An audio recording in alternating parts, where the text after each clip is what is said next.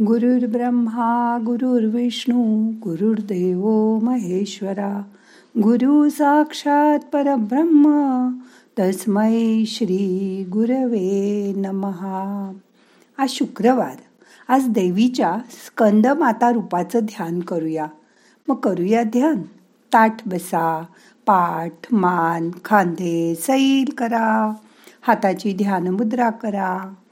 डोळे अलगद मिटा हात मांडीवर ठेवा. मन शांत करा. मोठा श्वास घ्या. यथावकाश धरून ठेवा. सावकाश सोडा. पंचमीचे दिवशी व्रतते उपांग ललिता हो.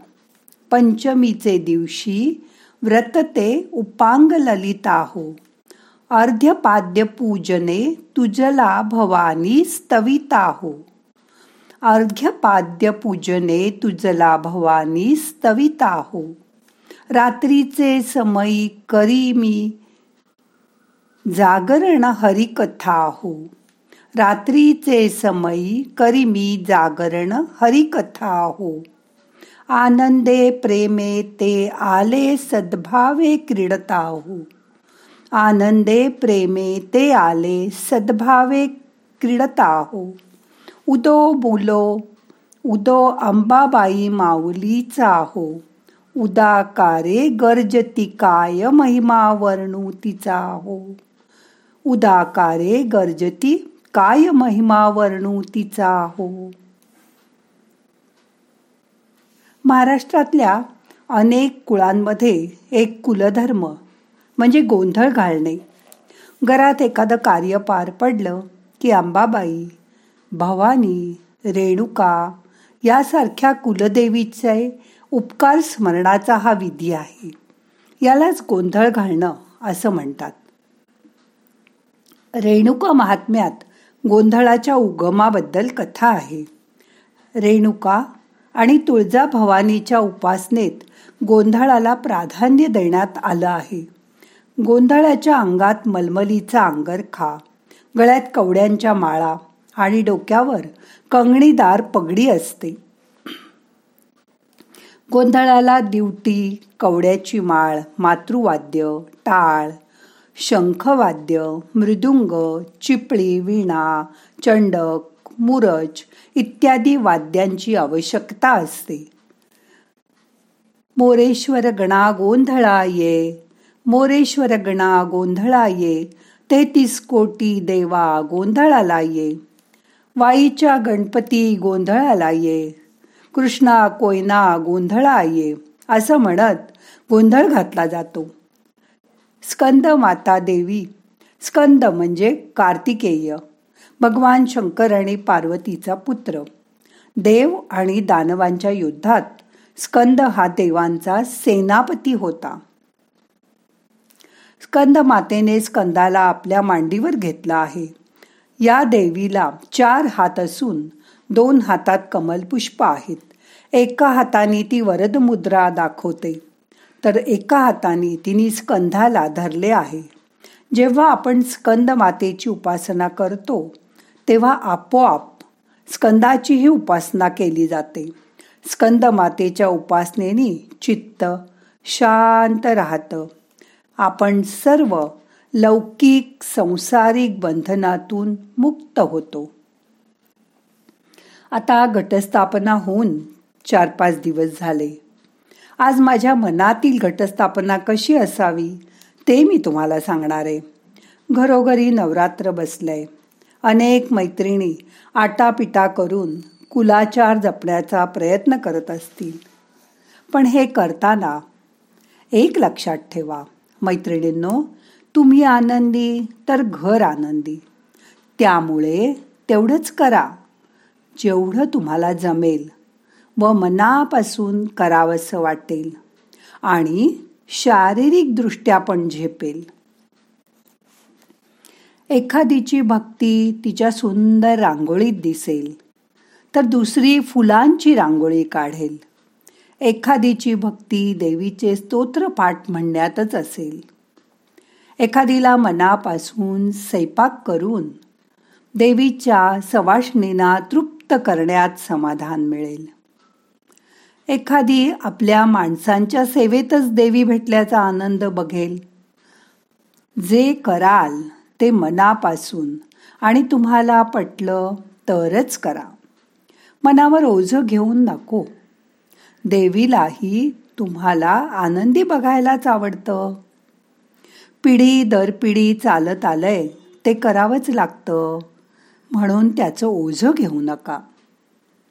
प्रेमानी सुंदर सजवलेली चार फुलंसुद्धा देवीच्या दरबारी वाहिली तर ती रुजू होतात. अजून एक. कोणतीही गोष्ट करताना पुढच्या पिढीने अगदी तसंच केलं पाहिजे अशी अपेक्षा ठेवू नका. कदाचित त्या पिढीच्या भक्तीच्या संकल्पना वेगळ्या वेगळ्याही असतील. म्हणून सजगपणे सण साजरे करा. माझे बाबा सांगत दोन हात आणि एक मस्तक एकत्र आलं की मनोभावे नमस्कार करा. फक्त मनापासून देवीला. तेवढाच पुरतो तिला. पण एक मात्र करत जा. आडल्या नडल्याला मदत करताना हात कधी आखडता घेऊ नकोस. माणसातल्याच देवाला शोधायचा प्रयत्न कर. त्यामुळे देव नक्कीच खुश होतात. पूजा मीही करणारे. पण माझ्या मनातल्या देवीची. छान रोज ताज्या फुलांनी प्रसन्न देवघरात. मला जमेल तशी. कदाचित श्रीसुक्त तोंडपाठ नसल्याने बघून बघून म्हणेन मी. उपासही करीन. पण घरची लक्ष्मी प्रसन्न असली की तिने घातलेली साद ऐकून माझ्याकडे सदा आनंदाने वास करेल माझी अंबाबाई हल्ली बघा एकाच रंगाच्या साड्या नेसून सोळा सोळा जणी कुणाकुणाकडे श्रीसूक्त म्हणायला जातात. त्याचं पुण्य त्यांना मिळतं हे असेल. पण दिवसात सकाळी दुपारी संध्याकाळी असे नऊ दिवस वेगवेगळ्या ठिकाणी श्रीसूक्त म्हणून आवाज व घशाला किती त्रास होत असेल बरं? परत त्या घरी काहीतरी खाणं खाल्लं नाही तर चहा तरी घ्या. यामुळे ॲसिडिटी अपचन पोटावर किती अत्याचार होत असतील बरं? त्यात लांब जाण्या येण्याची दगदग वेळा पाळण्याची सक्ती. मग नवरात्र संपलं की किती थकायला होत असेल बरं? आणि चिडचिड पण होत असेल. असा स्वतःला त्रास करून घेऊन काही देवी म्हणत नाही माझी भक्ती करा म्हणून. यावर पण एकदा विचार करून बघा शांतपणे. आता मन शांत झालंय. दोन मिनटं. स्कंद माता देवीची मनातल्या मनात उपासना करा. तिचं रूप डोळ्यात साठवून घ्या. तिच्या रूपात स्वतःला बघायचा प्रयत्न करा. मोठा श्वास घ्या. यथावकाश धरून ठेवा. सावकाश सोडा. दोन मिनटं शांत बसा.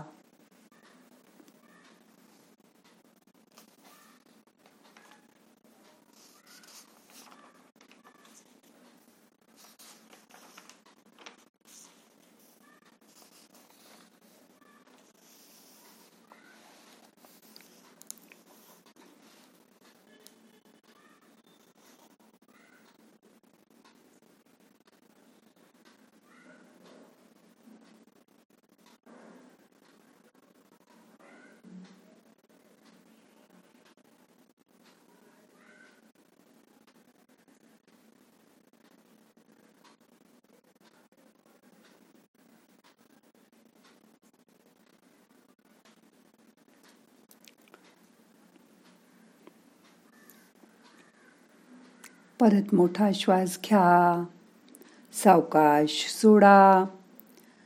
सर्व मंगल मांगल्ये शिवे सर्वार्थ साधिके शरण्ये त्र्यंबके गौरी नारायणी नमोस्तुते. आता आजचं ध्यान आपल्याला संपवायचं आहे प्रार्थना म्हणूया नाहम करता हरि करता हरि करता हि केवलम. ओम शांती. शांती शांती.